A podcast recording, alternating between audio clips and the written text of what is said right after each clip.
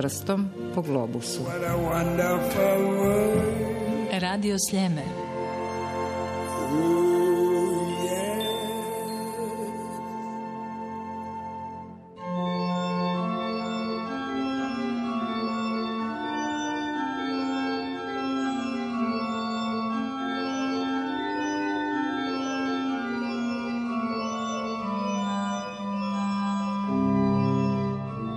Predbožično vrijeme. Moj hod sa suhodačima se nastavlja. Četiri adventske nedjelje, četiri najstarije župne crkve Zagreba. I nakon Marka, Petra i Ivana Krstitelja, evo me tu, najprije na dolcu, a onda se spuštam od Kalčićevu. Sve gledam, obilazim, a ono što uvijek vidim su vrškovi jednog preljepog zvonika. Crkva Svete Marije na Dolcu, ili točnije crkva pohoda Blažene djevice Marije ili crkva koju svi znamo jer ima najljepši zvonik u gradu. Nisam vam krila svih tjedana, a neću ni danas, da smo se podosta u ovom hodu nasmrzavali. I nije mi žao, mnogo toga se vidi, mnogo toga se nauči, a svakako još će se više vidjeti kad se maknu sve skele i sve one zaštite koje sada čuvaju naše zagrebačke ljepotice. Mislim prije svega ovog puta na našu Svetu Mariju na Dolcu.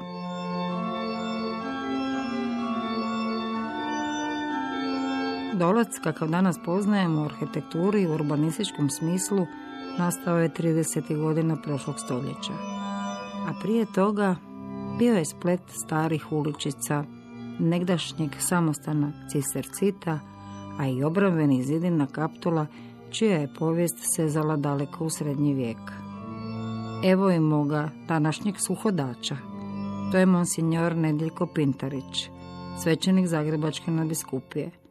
Obišla sam i s njim sa svih strana crkvu, onako kako treba, s dolca pa iz Kalčićeve, a onda ipak u topliji prostor.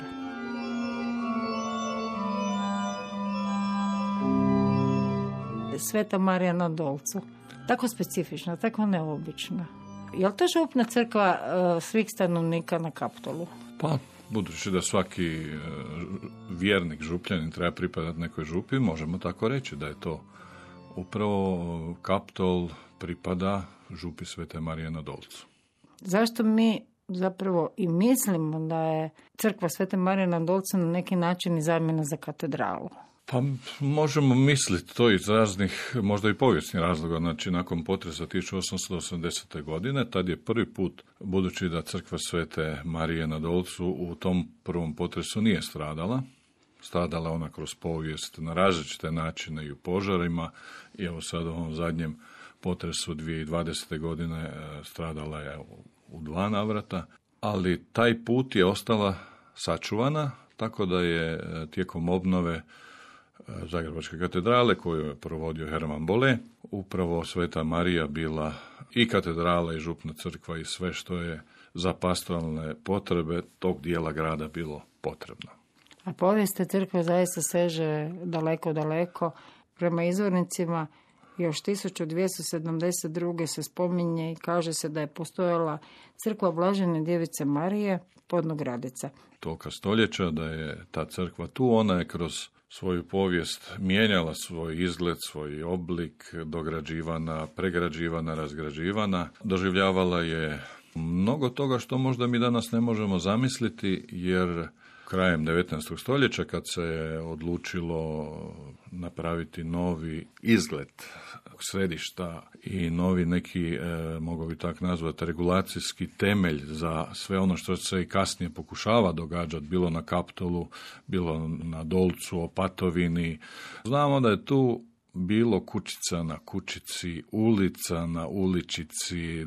Do kraja 19. stoljeća je dolje i potok tekao pa i samo ulica se zvala Potok, koja danas dakle, ima ime po povjesničaru Zagrebačke nadbiskupije Ivanu Krstitelju od Kalčiću, danas ju zovemo od mhm. Kalčića, nekad je bila ona Potok. Pa sam taj lokalitet koji se evo nazivao i Medveščak, doduše to je nakon što je na Medgradu nastao grad utvrđeni, pa ta voda koja je tekla negdje tu iz tog dijela spuštala se dolje preko Kraljičinog zdenca koji je kasnije opet uređen, pa sve prema šestinama i dolje kroz Medveščak. Taj potok je bio Medveščak. On se naziva e, Crkvenščak, pa ima i neke mađarske inačice riječi koje uvijek vode u značenju pojma crkva. Dakle, što ste spomenuli, taj prvi spomen, vezan evo uz cistercite koji su došli i na tom potoku su imali i svoje ribnjake, svoje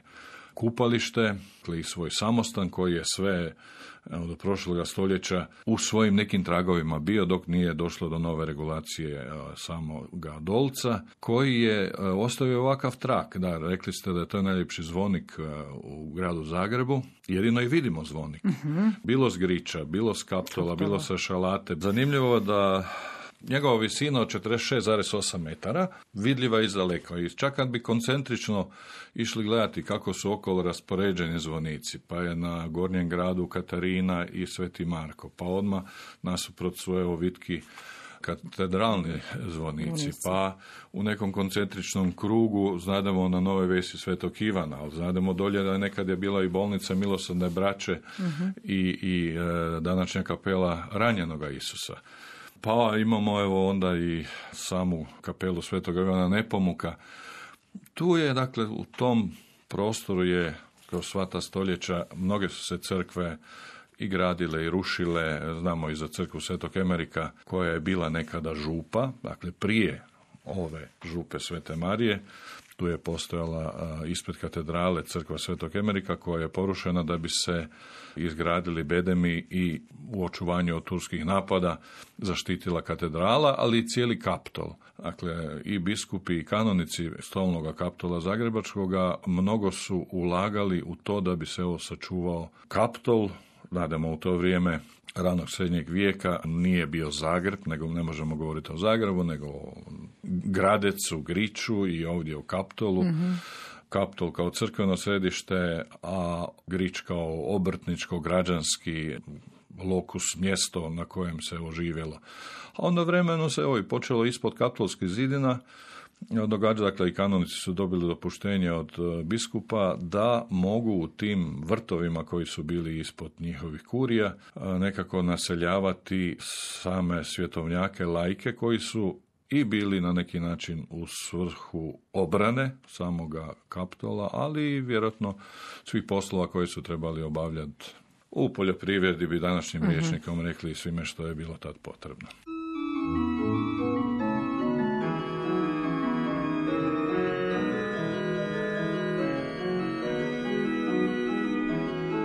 Monsenjor Nedeljko, imali opipuljivih ostataka djelovanja cistercita? Na primjer, što je s njihovim samostanom? Ostaci samoga samostana su kasnije porušeni. Dakle, kad je ta obnova samoga središta Zagreba krenula krajem 19. stoljeća, početkom 20. Nadamo da je tu veliki doprinos dao i Viktor Kovačić, arhitekt koji dakle u tom novom načinu gledanja grada i svega onoga što je potrebno za život jednog grada, što je on sve zamislio, to se kasnije djelomično u tim rekonstrukcijama, odnosno samoj gradnji Dolca vidjelo i ostvarilo tako kako i danas vidimo. No, fotografije iz tog vremena nas podsjećaju na grobnice koje su bile ispod e, crkve, koje su dakle kasnije maknute. Znademo da je car Josip II 1786. godine zabranio da se u gradskim središtima vrše ukapanja pokojnika. Pa i kasnije, evo i samo Zagrebačkog groblja Mirogo je nastalo time da se zabranilo ukapanje oko crkva, bilo da je to mhm. u Jurijevskoj ili na drugim mjestima. Zapravo tad je Mirogoj daleko bio izvan tadašnjeg pojmanja načina grada. Ne? A sad što bi mi rekli, e, što se sve događalo u tom prostoru. Anton Gustav Matoš se u jednom trenutku, govoreći o nastupu moderne u hrvatskom prostoru, poslužio riječima da kad su došle u nekako gospođa urbanizacija, gospođa industrializacija u pratnji gospodina kapitala, sve se to sasvim drugačije odigralo. I tada je zapravo kod svega toga te regulacije dolca Viktor Kovačić je rekao ako se sada to ne uredi, Zagreb ovdje u samom središtu ispred katedrale, Kaptol, Dolac, će nikad da će. će sto godina trebat da bi se išta dogodilo. Prvostolni kaptol se tada jako zauzimao da se to sve ne dogodi sa crkvom Svete Marije, jer evidentno je da su dakle potpuno tom novom zgradom koja je uprava tržnica, da je potpuno zaklonjen, Zaklonjen pogled prema pogled, da. to je bio dakle ovaj istočni dio, tu je bilo svetište, dakle iza mi svetište zapravo više ne vidimo danas. Tu je bila sakristija u koju se danas ulazi kroz ta jedna vratašca Vratašca, u da. sam samu Jako, jako crkvu. neobično, čudno, da. Neobično za u- uč, a i doživjeti nešto što bi trebalo ovaj, tu doživjeti. Tako da velike su to, tad bila i oporbe oko izgradnje te tržnice i sakrivanja zapravo Svete Marije na Dolcu,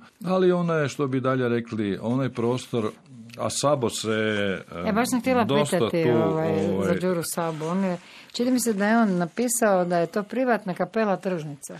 A on je Da. tako napisao, on je dosta sudjelovao u tim svim kritikama koje je Iso Kršnjavi i radio s obzirom na katedralu, jer je htio da se katedrala što više vidi, zato je, nažalost, porušena Bakačeva kula 1906. 7. godine ispred katedrale, da bi se, kako je samo pisao, vidio, vidio taj Ulaz, proizvod, proizvod, ulaz, dakle, da. gdje je utrošeno i puno novaca i svega i to što mi je sad, koliko je taj stil e, kojega imamo i kojeg danas vidimo za ovo trusno, potresno područje možda i nije najbolji.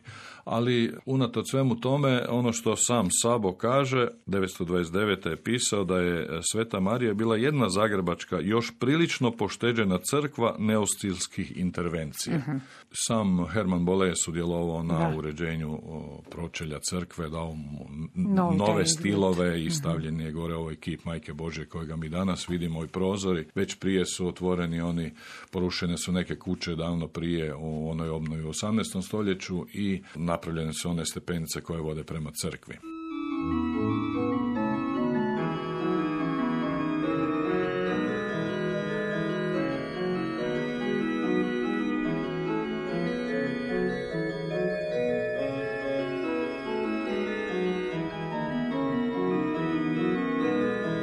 Zvonik. Kao da je u tom svom baroku neka priča sasvim za sebe. Upravo iz tog svojeg e, kolorita koji je gore. Starije generacije ne znam kad su vidjele takav lijepi ovaj toranj kao što je taj. A znademo da je 2002. godine tadašnji župnik monsignor Daniel Labaš započeo temeljitu obnovu upravo tog crkvenog tornja. Sam toranj je izgrađen od 1736. do 1742. Gornji limeni dio s drvenom konstrukcijom stradao je u požaru crkve 1786. godine, a današnja lukovica i bakreni dio tornja s kuglom i križem postavljen 1802. godine. Tako da je to u toj 200. obljetnici župnik Labaš želio zajedno sa svojim vjernicima i dobročiniteljima obilježiti i 100 godina od popravka i 200. obljetnicu prvoga građenja. No što treba spomenuti, ko je bio graditelj e, tog samoga lijepoga zvonika, koji dakle u onoj ljepoti prirodne patine bakra, koje je ono zelenkasti, sa ovim pozlatama tih florističkih e, motiva, dakle poput e, nekih listova koje možemo vidjeti u prirodi, to je e, za jako zaslužan i važan e, župnik Adam Baričević. On je ujedno i bio latinist, bibliofil, biograf, polihistoričar koji je završio studij filozofije i teologije u Beću. I evo, on se zauzimao u svoje vrijeme da se crkva pokrije novim krovom jer je ta- taj stari stradao u požaru, a evo i pokrivene tom novom kapom koji je evo, do dana današnjega evo, zanimljiv, Zanimljiv, lijep, e, da. atraktivan.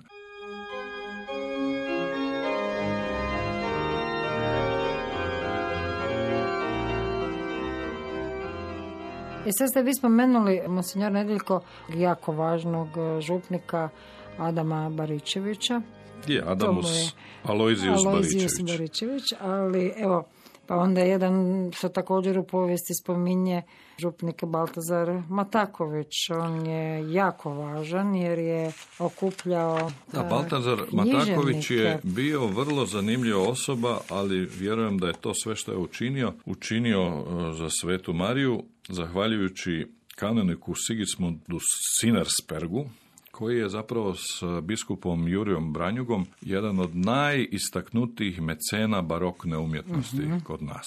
I upravo ona godina koja piše 1750. na pjevalištu, to je vrijeme kada je završena obnova, barokna obnova crkve i evo za vrijeme Baltazara Matakovića to je opisano u vizitaciji iz 1779. godine. On je bio čazmanski kanonik, kako je to u vrijeme e, prijašnje bilo, ali i autor različitih važnih književnih dijela, ali zanimljivo da je i napravio prvi hrvatski prijevod nedeljnih propovjedi padovanskog župnika Kampadelija i te nedeljne propovjedi su tiskane upravo u Zagrebu 1770. godine, godine. kada su bile propovjedi za sve nedelje u godini. Da. Dakle, bavio se... A sada je to baš zanimljivo da evo, taj uh, Giovanni Battista Campadeli ima svoje propovjede prevedene tu u Zagrebu, kako se to veze bilo? Mislim, pa to, je, bilo... ta živost koja je zanimljiva. Vrijeme, e, zapravo, na taj način se e, katolicizam razmišlja. Katoliku znači općenit, sve opći, dakle, mm svugdje prisutan. A sad samo malo zbog orijentacije. Jesmo li mi u vremenu 1740. kad govorimo o baroknoj trobrodnoj crkvi? Mi smo u tim godinama i iz tih godina zapravo imamo taj barok koji doduše možda je skriven nekim kasnim preinakama i uh svime onima, ali ta rekonstrukcija stare crkve se zasigurno u tom vremenu dogodila. dogodila. Ona je prepoznatljiva u Zagrebovoj profesorica Botica Dubrovka napisala je članak u kojem je povezala crkvu Svete Marije i crkvu Svetog Franje na Hsaveru, e, gdje je evo ta kupola koja mhm. nije e, kao u drugim crkvama da je zidana kupola, nego ona zapravo svjetlarnik odnosno tu jednu značajku u te dvije crkve se spominje kao izvrsnost upravo zagrebačke, e, mogli bi tako reći, prakse obnove sakralnih objekata u, u baroku. Profesorica Botica to vidi da je to naslonjeno na Štajersku, na Graci, na te uh dijelove odakle su dolazili određeni poticaji za obnove i u, našim krajom. Mhm. Zbog orijentacije, u onom vremenu u crkvu se ulazilo sa sjeverne i istočne strane, a zapadni ulaz sa stubama prema Tkalčićevoj ulici nije postojao. To je dogodilo se kasnije, jel tako? Taj ulaz je negdje otvoren 1790. godina. Dobro, a mi sad dolazimo u crkvu s koje strane?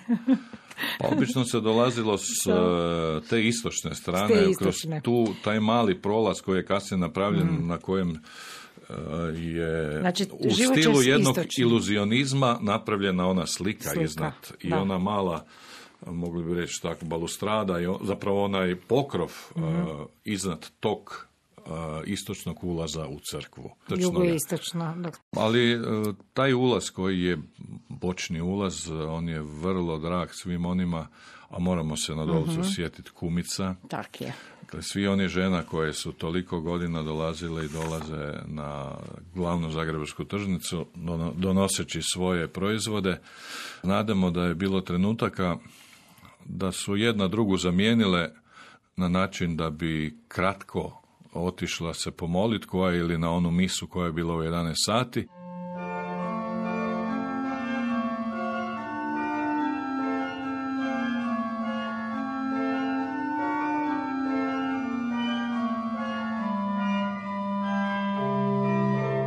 Rekli smo na početku da se u ovom trenutku crkvu ne može ući, ali kad se bude ušlo i tu ćemo susresti velikane majstore kipare koje smo upoznali prije tjedan dana dok smo bili u crkvi Svetoga Ivana Krstitelja. Zanimljivo taj potpis se nastavlja, ne samo u Marina Dolcu, nastavlja se on u nekim drugim crkvama.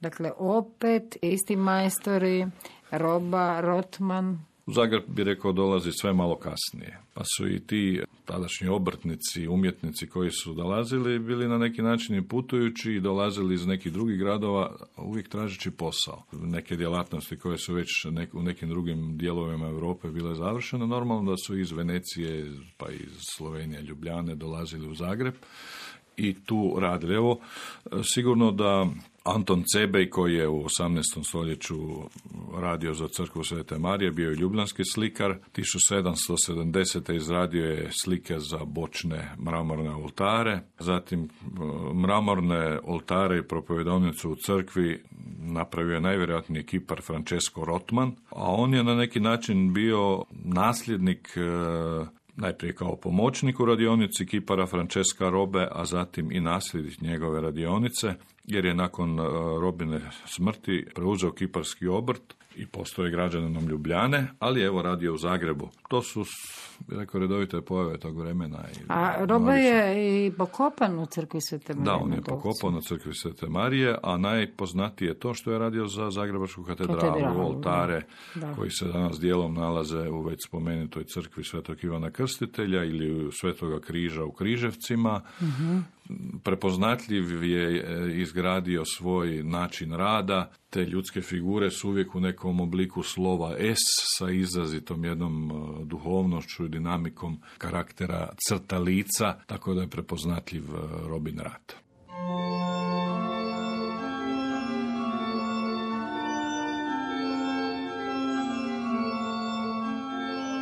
Kakve veze ima Dragutin Domjanić e, s ovom crkvom? Pa mi kad smo govorili malo prije o onim svim problemima koje je grad Zagreb proživljavao u razdoblju izgradnje samog tog središnjeg dijela Dolca i svega toga i Dragutin Domjanić je bio na neki način neću reći uvrijeđen, ali pogodilo je ga je to da se e, mora pitati on u toj pjesmi kaj su to Zagreb pak s tebe napravili, kaj naše sve baš se zrušiti mora. Dakle, on se pita u odnosu na pojedine evo, nakane i želje, da sve treba maknuti, ono staro što je bilo, što je bilo i... E, dakle, nakon odlaska Turaka nakon završetka tih ratova, odnosno onda je bilo pitanje što sa svim tim ovaj, ostacima fortifikacijskim i ovim, onda je bilo najjednostavnije to porušiti.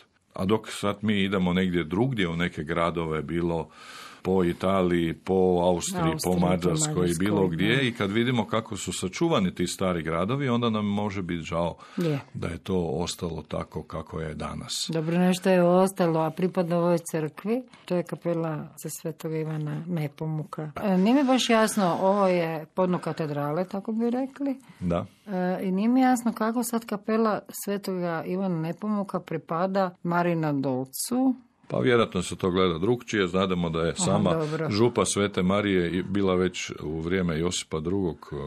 u opasnosti da se isto dokine, pa je bilo prije da se mm. pripoji Svetom Petru, pa na različite načine, ali evo uspjeli su se ipak, pojedini župnici, se, neke smo spomenuli, ovdje borili za to da, da ne dođe do toga da bi se tu župa dokinula i mnogi će i danas reći župa nema nekog velikog broja stanovništva, posebno evo nakon ovih potresa koji su se dogodili. Veliki broj stanovnika iz tog dijela grada se iselio. Mhm. Spomenuli smo evo ovu dislokaciju koju župa ima, ali ja župnog stana, ureda, tu nekakvog ono, na kakvog smo mi naučili ne vidim. Prvobitni župni ured bio je na Dolcu blizu crkve. A, prigodom tog planiranja i početka izgradnje tržnice Dolac, Župni dvor je, e, bi rekao, prodan na tržištu, tadašnjem tržištu nekretnina. E, budući da je patron same crkve bio prvostolni kaptol, on je dao župi Svete Marije za župni dvor onu kuriju Kaptol 3 koja se nalazi kao ona uglovnica da.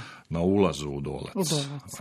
Zanimljivo. Kasnije, 1960. godine, je prvoslovni kapitol poklonio tu zgradu župi Svete Marije za stalni župni dvor, tako da je danas e, ta kurija u vlasništvu e, župa i tamo je jedino mhm. mjesto liturgijsko gdje se danas sve odvija to što se u, u nekad odvijalo u župi, sad se u tim dvoranama u prizemlju i e, slavi sveta misa i krste se djeca i vjenčaju se možda mladenci i sve se obavlja što se nekada obavljalo u, u samoj crkvi. U samoj crkvi koja je danas u obnovi. Povijest je slojevita, priča je mnogo i nemoguće je e, sve ispripovijedati, pa kad se jednog dana vrata otvore, onda ćemo mi opet doći. Ali, Čini mi se da jako malo ljudi zna da je u crkvi Svete Marije na Dolcu grob našeg zagrebačkog biskupa Josipa Langa, velikog dobrotvora koji se istica u karitativnom radu i jedan je od kandidata za sveca. Da, Josip Lang je... A kako to da nije on prenešen u katedralu? Pa u katedrali se ponajprije pokapaju ordinariji. Aha. On je bio pomoćni biskup Zagrebački i iz tog razloga je bio i župnik Svete Marije u svoje vrijeme. Pastoralno je djelovao tamo. Na njegovom grobu desno u svetištu crkve e, nalazi se onaj bakreni anđeo i ploča s natpisom dr. Josip Lang, biskup, rođen 1857. godine kod Ivaniš grada, 1927. je umro. Za njega su te takozvane urbane legende da je bio od velike pomoći sirotinji, da gdje god je koga vidio u potrebi, učinio je sve što god je mogao da bi to mu pomogao. Tako i ona priča s cipelama koje je u zimi izuo i dao prosjeku koji nije imao ništa na nogama, on je ostao u čarapama i otišao je dalje e, svojim putem. Znademo da postoji zaklada, biskup Lang kojega je osnovao isto jedan veliki dobrotvor grada Zagreba, Pater Cvek, Isusovac i da sve ono što Isovci danas kroz to ime zaklade biskupa Langa čine, evo čine sigurno dobro svima onima kojima je potrebno.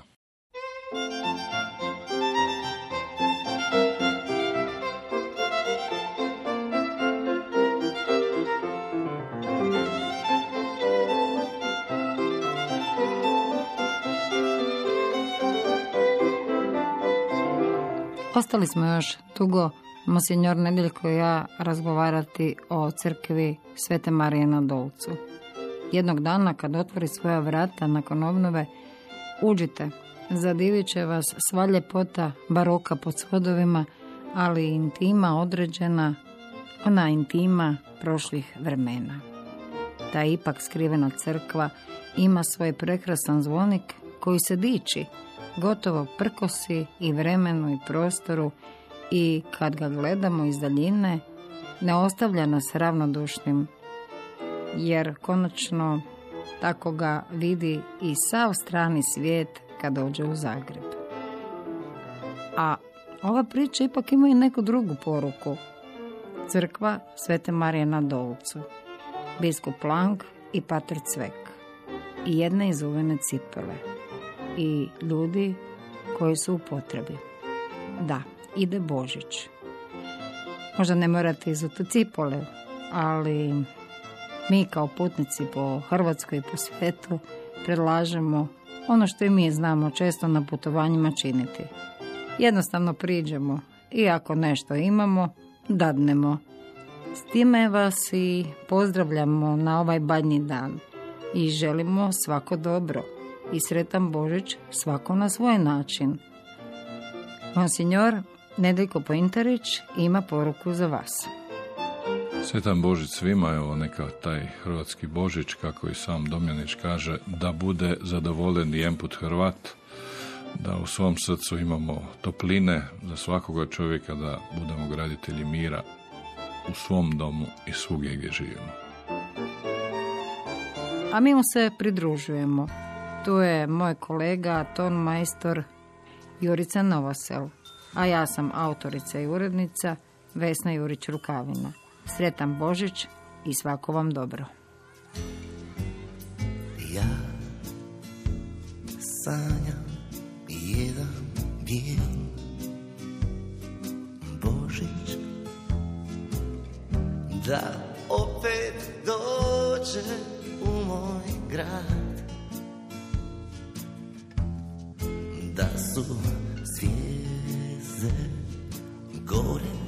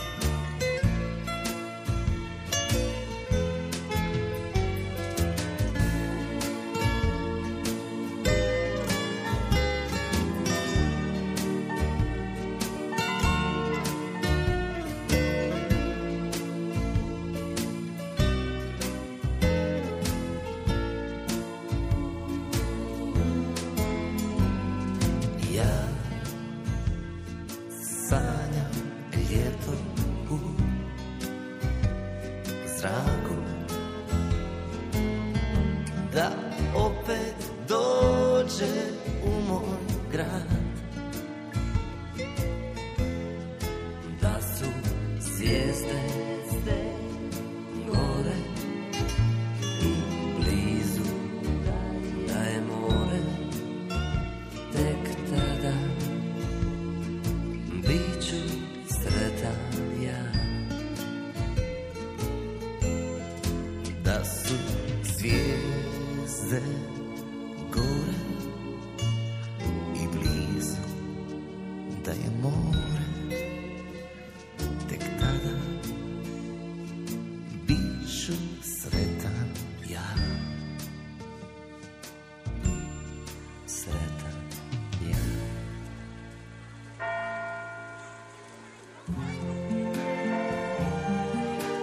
Prstom po globusu. Radio Sljeme.